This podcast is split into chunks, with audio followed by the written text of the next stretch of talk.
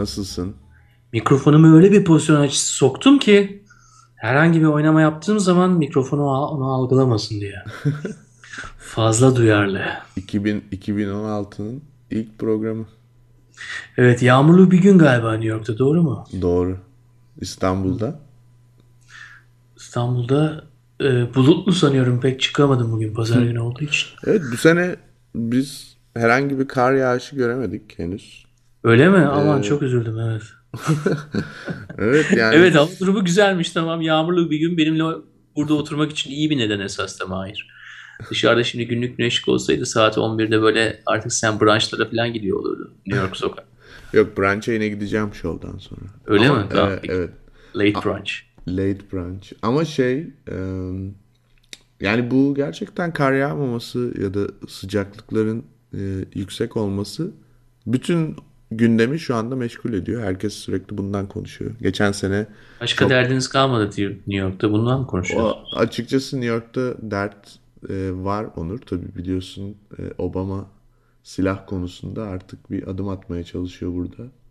E, Amerika kültürünü bilenler dediğimi anlayacaktır. Çok çok zor bir iş yani yapmaya çalıştığı şey. Peki o ağlamış bu konuşma sırasında soğanla aldığı söyleniyor. Şimdi Onur biliyorsun Fox TV söyle dedi. Evet. yok izledim ben de. Bu konuyu Vakit takip ediyorum. kişi yani Fox. Yani sonuçta Amerika'ya özel bir sorun olduğu için yani dünyada insanların çok ciddi sorunları var. O yüzden bence şımarıklık gibi geliyor bazen Amerika'nın silah sorunu. Ama e, biliyorsun Onur Amerika'da public discourse yani kamuoyu oluşturma e, işin yani neredeyse %95'i zaten. E, ondan sonra her türlü sert hareketi, progresif değişikliği yapabiliyorsun. E, Obama da bu işin uzmanı. Yani zaten e, ikinci döneminin ikinci yarısında yaptığı değişiklikler işte e, eşcinsel evliliği, Küba ile ilişkiler, İran'la anlaşma falan gibi. Ya bunların hepsi zaten yani onun e, o kamuoyunu yönetebilmesi ve ondan sonra çok hızlı hareket edebilmesi e, stratejisi üzerine kurulu. Şu anda da onu yapıyor. Yani e, Townhouse yaptı zaten. E, dün akşam değil, ondan önceki akşam bir de televizyonda e, oturup yani insanlarla böyle e, birebir Townhouse mu Town Hall mu? e, town hall pardon. Ha. Böyle şey bir sürü insan oluyor değil mi? Evet. Halktan insanları topluyor yani. Muhtarların saraya toplanması. Aynen. muhtarlar toplantısı gibi ama sadece muhtarlar değil e, normal başka işler yapan insanlar da katılabiliyorlar. Soru Diyorsun ki soruyorlar. kamuoyu oluşturursan istediğin değişikliği ne kadar da e, progresif gözükürse gözüksün yapma ihtimalin var diyorsun. Ya ama Obama biraz e, geç başladı ya bu olaylara. Sasa çok daha iyi vakit geçirebilirdi başkanlığı sırasında. Yani 7. senenin sonuna yaklaşıyor artık. E, hatta tam herhalde gelecek yıl bugünlerde eşyalarını toplamaya başlayacak Aynen. Beyaz Saray'dan. Biraz da erken başlasaydı daha iyi olurdu. Yani kendisi için de daha iyi olurdu herhalde. Valla herhalde vakti geldiğinde bir Obama programı yaparız diye düşünüyorum. Yani e, bittiğinde yani Obama'nın e, başkanlığı. E, onu detaylı konuş ama bana sorarsan birazcık şeyle ilgisi var. Yani e, gerçekten bir Bence yani siyah olmasıyla siyah ilgisi var bir yani. insanın Siyah olduğu için sisteme beyazlar sirayet- dünyasında olduğu, olduğunu bildiğin için fazla sesini evet çıkarmadı. yapamadı yani bana biraz öyle geliyor ama bunu daha iyi yani yapmamayı seçti. yapmamayı seçmiş olabilir doğru. evet. İkinci dönemi garanti altına almak istediği kesinlikle Evet. net O yani. kadar ikinci dönemi garanti altına almak istiyordu. Çok net. Tek dönemlik başkan olmak istemiyordu. Biliyorsun Çok yani net. tek dönemlik başkanlık ya topal ördeklik gibi bir şey. Aynen Yani- öyle. Yani biraz Artık böyle yani başkanlık tarihinde adın iyi anılmayacak yani. Ne yaparsan yap. evet koalisyon e, başbakanı olmak gibi Türkiye'de. yani hep böyle ama on, ama o koalisyondu diyorlar ya. Nasıl bir şey oluyorsa bilmiyorum. Neyse. E, evet haklısın. E, ama Obama programı yapalım ve bunu çok detaylı konuşalım istiyorum yani. Kayıtlara geçsin yani zamanı geldiğinde. Hadi bakalım. Şimdi Onur ben bu sabah uyandım. Evet Ee, ne oldu? Sosyal medyaya baktım. Hı hı. Ayşe Çelik diye biri varmış. Şimdi bu Türkiye artık sosyal medya olayını hem e, kavradı nasıl kullanıldığını hem de artık iyi kullanmaya da başladı diye düşünüyorum. Belli olaylarda en azından. E, ve gerçekten yani, hani Türkiye'de böyle bir şey olursa artık E, gazete falan okumaya gerek olmadığını düşünüyorum ben. E, okumuyorum da zaten hiçbirini.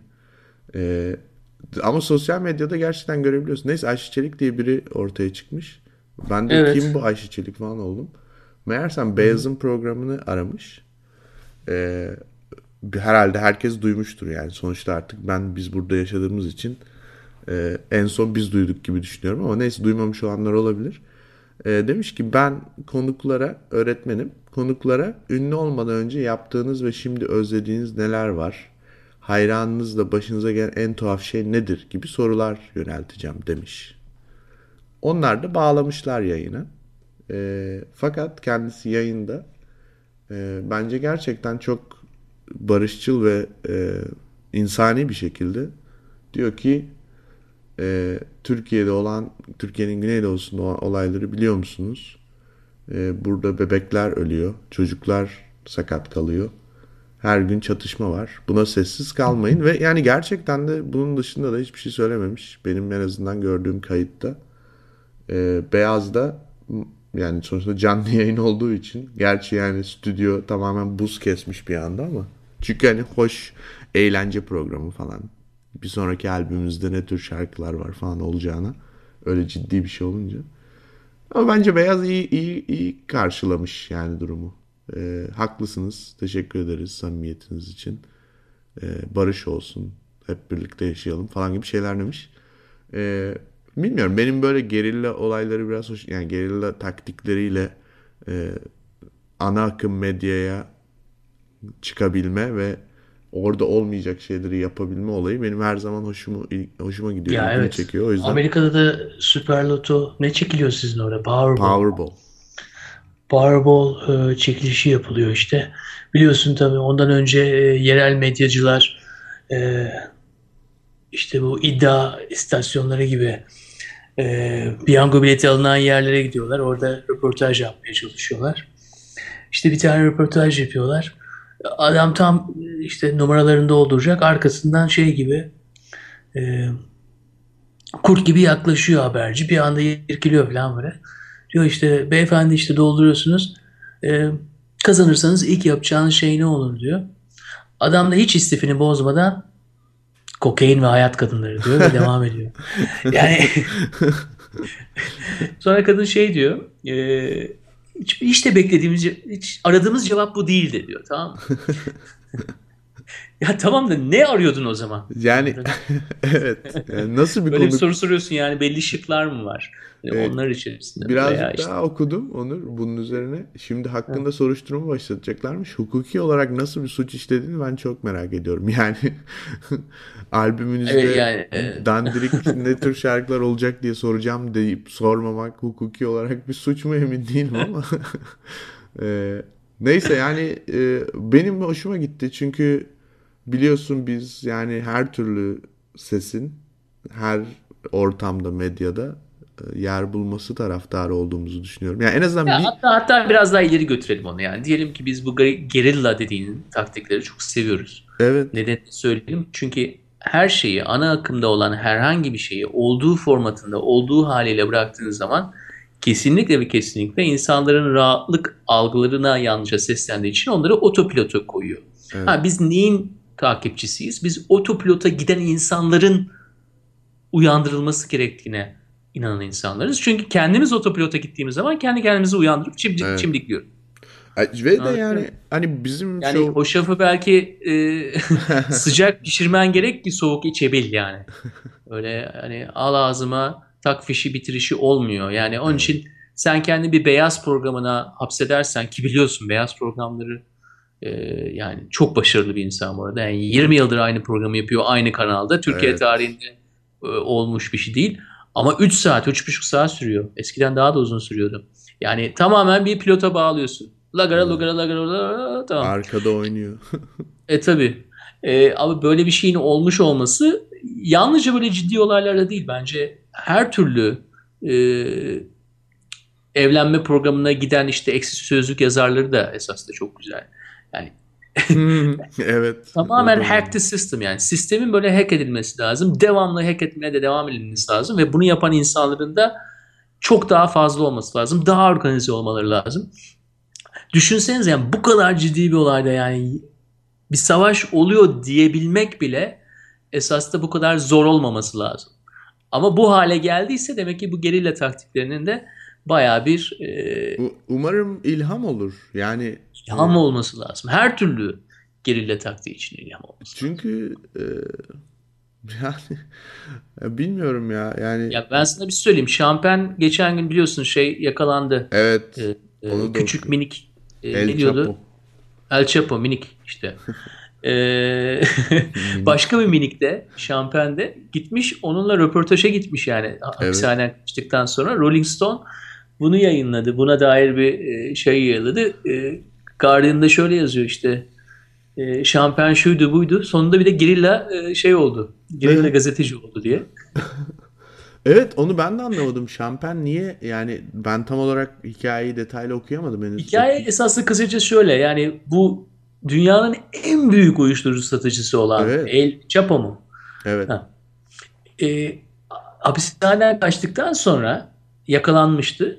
Temmuz ayında hapishaneden kaçtı ama Get Shorty filmi gibi biraz da e, 1990'ların sonundaki Get Shorty filmi gibi. Hmm. Orada da işte mafyozo bir insan kendi hakkında film yapılmasını istiyordu. Onun için e, film yapımcılarını kendine doğru çekmeye çalışıyordu. Aynı şey esas da bu arkadaşımızda olmuş. Milyarder olan bu mafya lideri e, kendi hakkında büyük müthiş bir biyo, biyopik olmasını istiyor. Ondan dolayı da araya insanlar sokarak ben, şampiyonu uçuluyor. Ben sana söyleyeyim. Narcos'u izlediyse Netflix'te kıskanmıştır. Pablo Escobar hakkında olan ya, show var ya. işte büyük ihtimalle Escobar'ın filmini izledi dedi ki ben ondan daha büyüğüm dedi ondan dolayı. Evet. Ve o yüzden şampene ulaşıyor yani. Şampen de bu. Yani şampen de esas herhalde o da ona ulaşıyordur bir şekilde. evet yani çünkü herhalde böyle... evinde oturmaktan sıkılan bir arkadaşımız olduğu için yani yazık. Hayır ee... yani mesela deseler ki Glenn Greenwald yaptı falan hani o zaman aa çok beklendik bir hareket falan dersin yani. Ama Evet ama şampen... işte El Chapo'nun radarına girmez Greenwald. Evet kesinlikle. Anca işte senin gibi Brooklyn'de Cambridge'deki entelektüellerin radarına giriyor. Hakikaten şampiyon bu yani bizim buralarda. O, o Cihangir'e ve şeye seslenmek istemiyor hocam. Aa, evet. O bütün ülkeye seslenmek istiyor. Halkın adamı olmak istiyor. Beni bilinsin diye. Evet. Ya. İlginç bakalım filmi çıkacak mı? Sonra yakalandı şimdi bakalım ne olacak. En azından filme yeni bir chapter daha eklendi yakalandığı için şimdi. Tabii, Filmin tabii, içinde başı... bu da olmalı bence mesela. Kendi, Bu da olmalı değil mi? Kendi Filmin hakkında işte. film yaptırmak için e, yönetmen bakması da olmalı filmde. Neyse onu şimdi 2016 ben açıkçası evet. seviyorum. Yani her şey benim için muhteşem diyemem ama 2015'i sevmiyordum. Bunu fark ettim. Aa, evet. Sen onlardan mısın böyle e, yıllara hangisini sevdiğini hangisini Yok hiç sevdiğini. öyle bir insan değilim. Ama bu 2015 e, Lanet çok iyi değil mi? C- şey Louis C.K. de diyor ki I never do drugs so when whenever I do uh, it makes much more sense. Neyse şey uh, yani ben öyle bir insan değilim aslında ama 2015 bir şekilde 2016 Hı. değişikliği hoşuma gitti. O gece hissettim evet, yani tamam. duygusal olarak. Hı hı. Ee, Nerede geçirdin yılbaşını? Prospect Park tabii ki. Havai fişek. Ee, çok çok minimal ve çok e, yani Brooklyn'de gerçekten orada yaşayan insanlar, genci, yaşlısı, ailesi, her türden, her renkten e, bir araya geliyorlar. İşte şampanyan varsa, viskin varsa yanında içebiliyorsun. Polisler falan çok şey yapmıyorlar yani bir sorun çıkarmıyorlar. Havai evet. fişek 20 dakika falan sürüyor. E, sonra da etrafta bir bara gidiyorsun. Çok mülayim, çok mütevazi bir yani Amerika standartlarında çok mütevazi bir kutlama. Çok hoşumuza gidiyor. O yüzden biz her sene oraya gidiyoruz saat 12'de. Ben de biliyorsun şeye gidemedim. Gürcistan'a gidemedim. Evet duydum. Hı hı. Çünkü kar.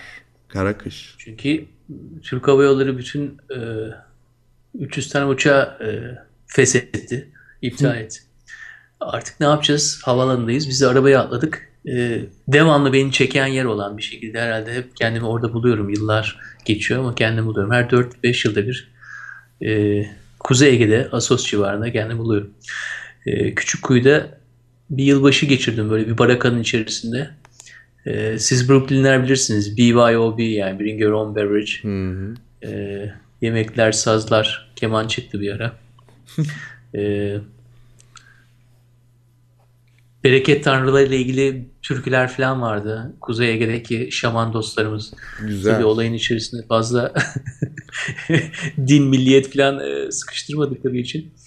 Abi insanın özüne indiğinde yani böyle günler ve geceler hani aslında sadece bir ritüelin tekrarı ya. Yani ister bayram olsun, ister yılbaşı olsun, ister e, Hindu bayramı olsun, ister Yahudi bayramı ya da e, herhangi bir dönüm olsun yani. Bunlar aslında bir ritüel ve insanın e, içinde bulunduğu kabileyle olan bütünlüğünü pekiştirmesi üzerine kurulu bir şey ya. Ya evet Ona ama yani indiğinde- günümüzde öyle bir şey var. Kabilen kim kardeşim yani? Sen diyorsun ki Prospect Park'taki 3-5 işte Evet. insanla mutlu olabiliyorsun yani. Tamam çok güzel. Çünkü ona Ama Hı. veya Nişantaşı'nda mesela 2005'te mutlu oluyorsun. Oradaki insanlar senin kabilen gibi geliyor ama 2008'de mutlu olamıyorsun belki. Evet. Atıyorum yani seneleri. Çünkü başka bir kitle geliyor. Ee, çok ciksi oluyor mesela. Hoşuna gitmiyor. Yani ne bileyim birçok nedenden dolayı olabilir. Bu tür günlerin esas da en büyük anlamı o yani. Biz kim bizim insanlarımızın yani Evet. biz adaptasyon olarak zaten seviyoruz bayramları, kutlamaları ne olursa olsun. Ama şey e, yani o özüne indiğinde ki sanıyorum senin yılbaşın biraz öyle olmuş. E, beklemediğin bir ortamda hoşuna giden bir kabileyle karşılaşmışsın. E, Ya tabii yani insanların ne kadar aynı diyor olduğunu ki bana, görüyoruz yani. Ne olduğunu görüyoruz? E, aynı aynı şeylerden haz aldıklarını yani işte tamamıyla e, o ritüelin özüne inmek için aslında hiçbir önemi yok yani şaman da olsan Müslüman da olsan o da olsan bu da olsan işte biraz buz yani bir içki getiriyorsun birazcık yemek var bir saz var Ya zaten var. onlar işin safsatası. Onlar önemli bile değil zaten. Bir şekilde birbirini çekiyor bu tür şeyler. Senin yaşaman gereken tecrübeler sana doğru gelmeye başlıyor. Sen de bir adım attığın zaman zaten olayın içerisinde buluyorsun kendini. Doğru. E, bir bakıyorum işte diyor ki bana işte ben bu evi kendim yaptım diyor. Aa süper. İşte diyor ki şurada evimiz var ama orada kalmıyoruz. Bahçede yatıyoruz. Aa süper. E, Şu ya bakıyorum e, tamamen kendin yapmış. E, orada mutlu oluyor. Günde 20 kilometre yürüyor. Yani artık bir şey oluyor ya. Aa ya benim evet ben neden buradayım ki? Ben şu anda şeyde Batum'da bir kumar, kumarhane olmam gerekiyordu. Kendimi bu kendime yakın bulduğum insanların arasında buldum. Yani Anthony Bourdain'in şeyleri gibiydi. Ee, New Orleans'da hani büyük cookoutlara falan gider ya. Evet. e, 8 saat 9 saat süre.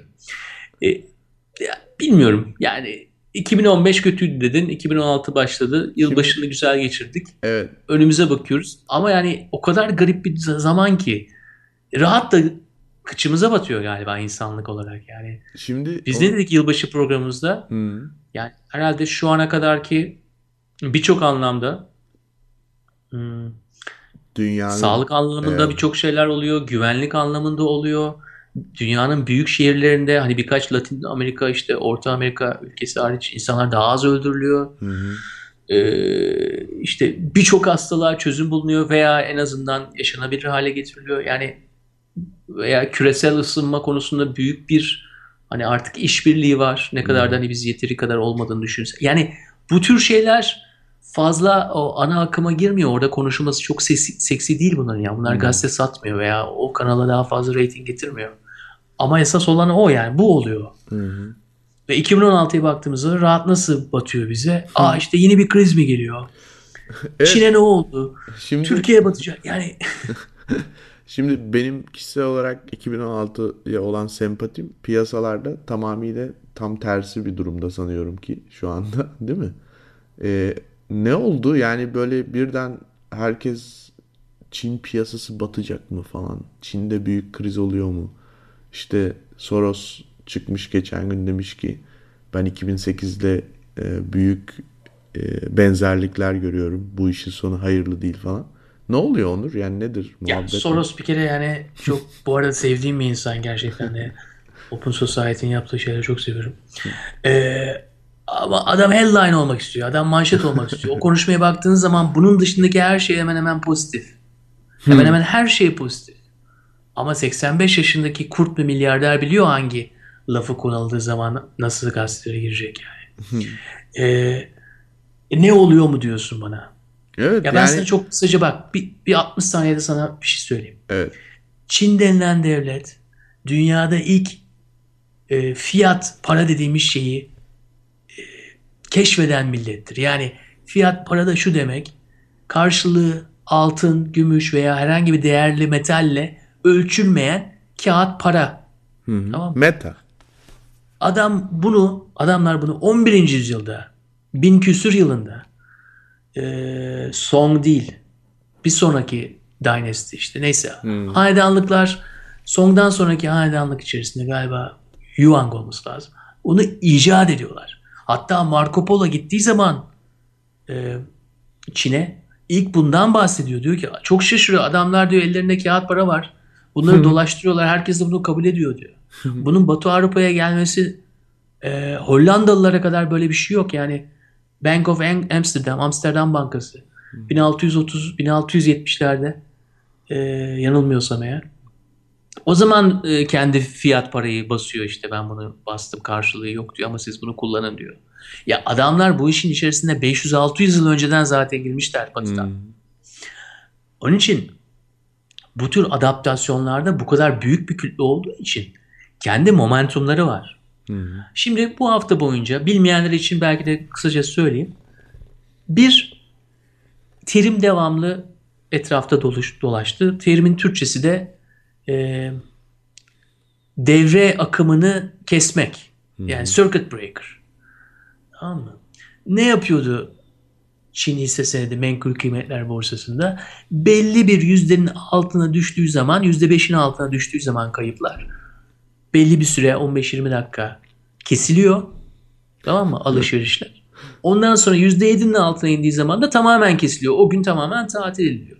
Ama baktılar adamlar saat 9.30'da açıyorlarsa yani %5'in altına inmesi 10 dakika sürüyor. %7'nin altına inmesi o 15 dakikadan sonra 1 dakika sürüyor. Yani üstü bir şekilde imkansızlaşıyor. Yani tabii ki çok normal bir şey değil mi Mahir? Eğer yani Şimdi Onur- seni önünü kapatıyorlarsa sen de diyeceksin ki ya işte devre kapanmadan önce ben elimdekini çıkartayım bari diye bir yarış haline geçiyor. Yani şimdi benim sana sormak istediğim şey şu. Ben bu konunun uzmanı değilim ama e, böyle bir uygulama dünyanın başka yerlerinde var mı? Mesela New York borsasında ya da Avrupa'daki borsa biliyor musun? Yoksa bu Çin'e özel bir uygulama gibi geliyor bana. Yani 7 nokta küsür düştü diye marketi yani New York'ta da şimdi tabii e, açıkçası her işinde bir Amerikan vari yapılış tarzı var. Burada da diyorlar ki yani market çok kötü bir gün geçiriyor. Bazen 3 saat kapanıyor. Diyorlar ki teknik bir arıza var. Düzeltiyoruz. Yani ama bu Çin'in yaptığı gibi gerçekten e, senin de özetlediğin gibi akımı kesme otomatik akımı kesme teknolojisi başka bir yerde yok sanırım. Doğru muyum? Başka yerlerde de var. Öyle Hatta ama böyle değil. Bu kadar e, Bu net şimdi yani. 2000 şöyle bu kadar net değil. Çünkü 2008'den sonra krizden sonra Batı'da zaten bunlar dile getirilmeye başladı. Acaba böyle şeyler yapsak mı diye. Hmm. E, artık işin erbapları bilir. Yani dünya yalnızca doğu batıya yaklaşmıyor. Batı doğuya yaklaşmıyor. Eğer doğu batı ayrımı yapacaksak. E, ne oluyor? Krizden sonra dediler ki ya laissez-faire ekonomisi acaba işlemiyor mu?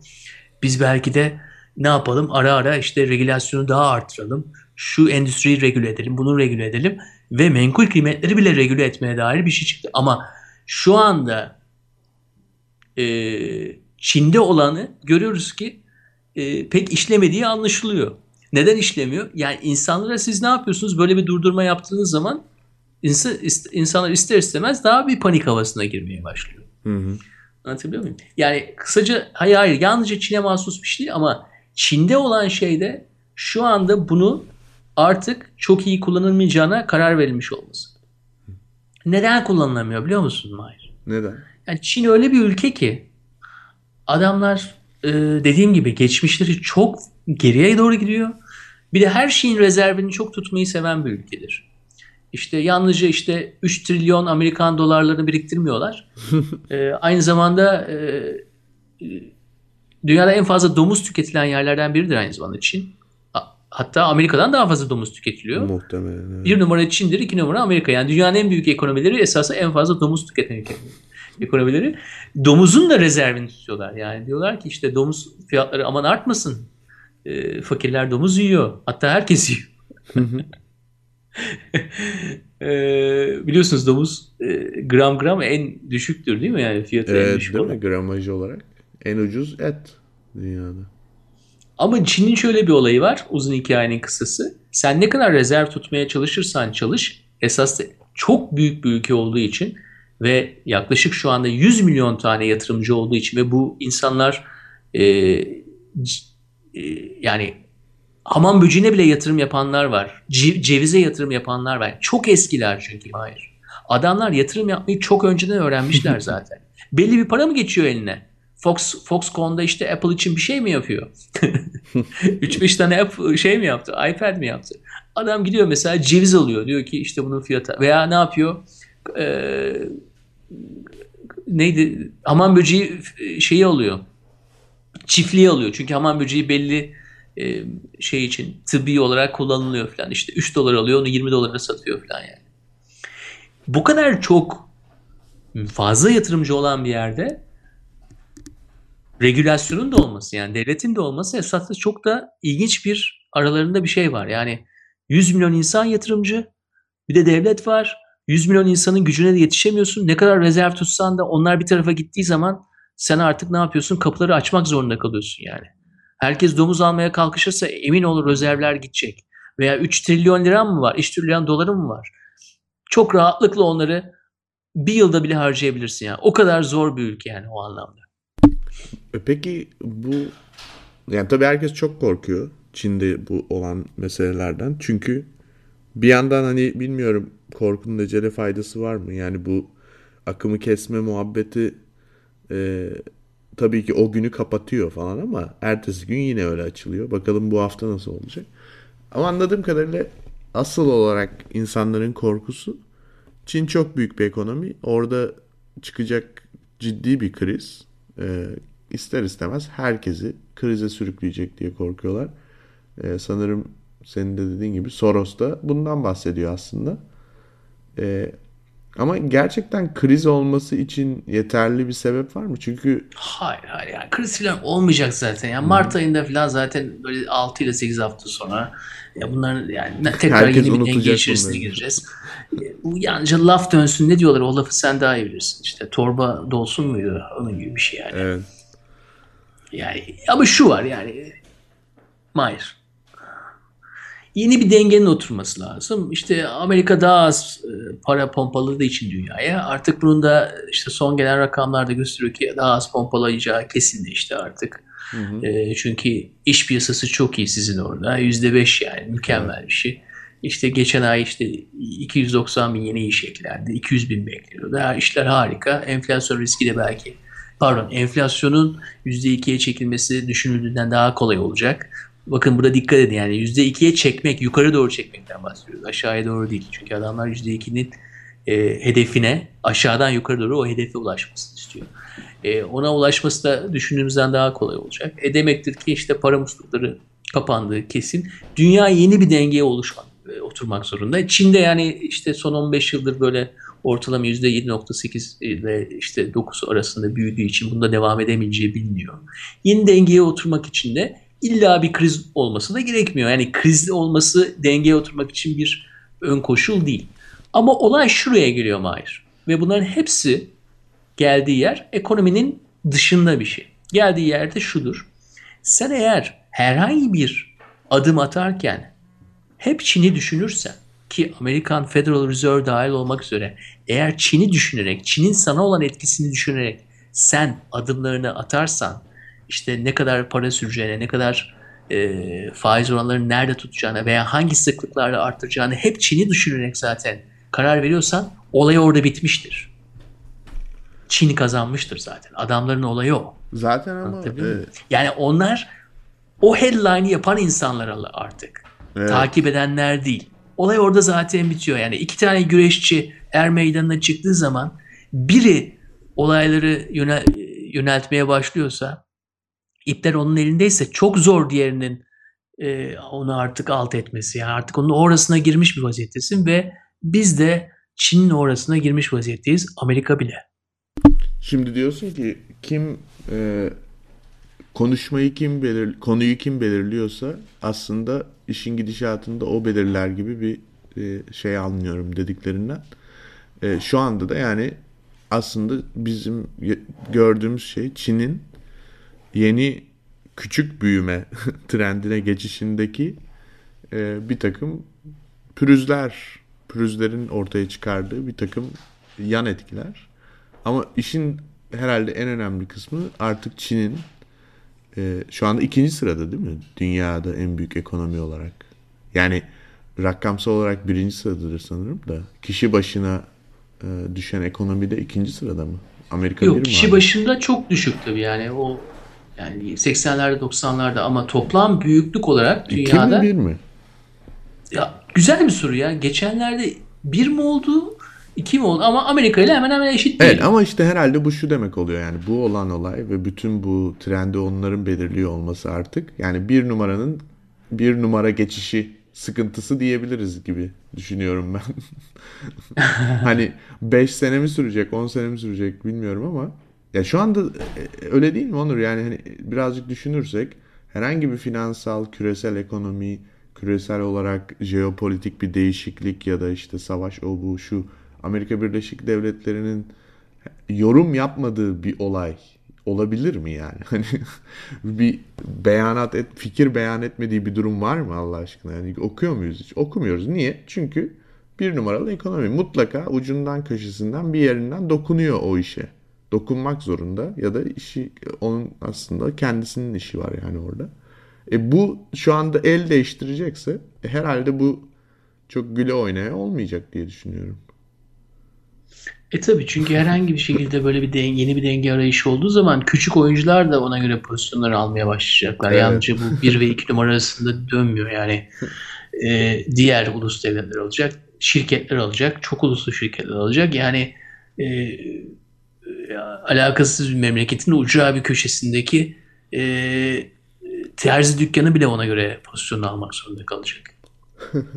Çinci misin? Ya onun için Amerikan adaptasyon öyle bir şey işte. Yani yeni denge oluştuğu zaman taşlar yeniden yerine oturduğu zaman ancak belli bir güvenle e, hareket etmeye başlıyorsun. Ama o adapte olma sürecinde biraz güven eksiklikleri veya işte biraz paranoyalar aman kriz çıkıyor, kriz olacak, şu olacak diye bir şeyler oluyor tabii.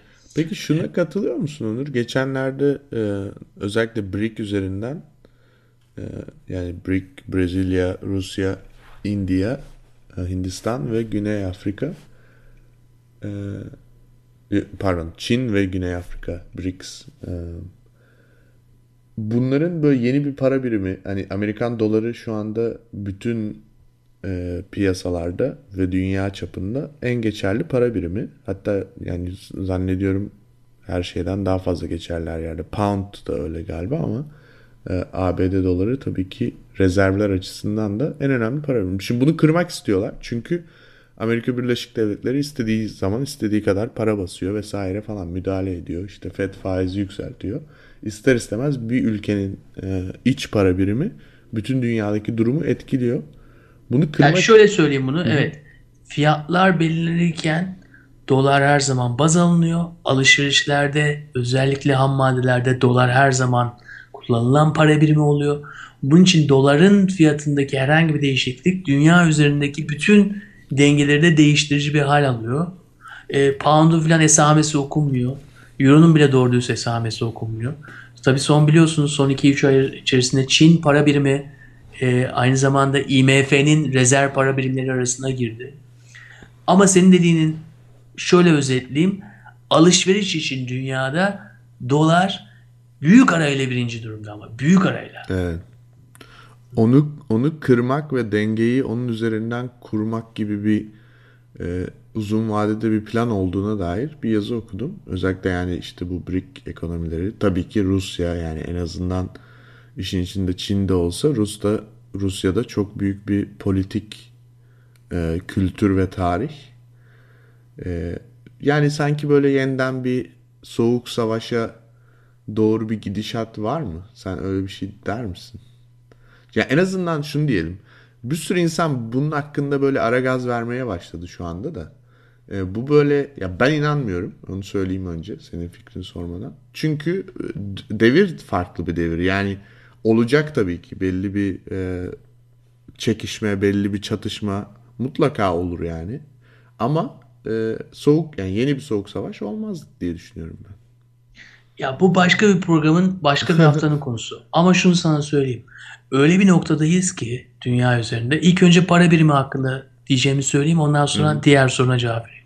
Para birimi hakkında evet dünya üzerinde herhangi bir iki ülke diyelim Güney Afrika ile Hindistan arasında e, ticaret e, alışverişlerinde kaç milyar dolarsa bunun dolar üzerinden illa yapılması gerekmiyor. İki ülke para biriminden bir tanesi arası olabilir veya bambaşka bir para biriminde olabilir.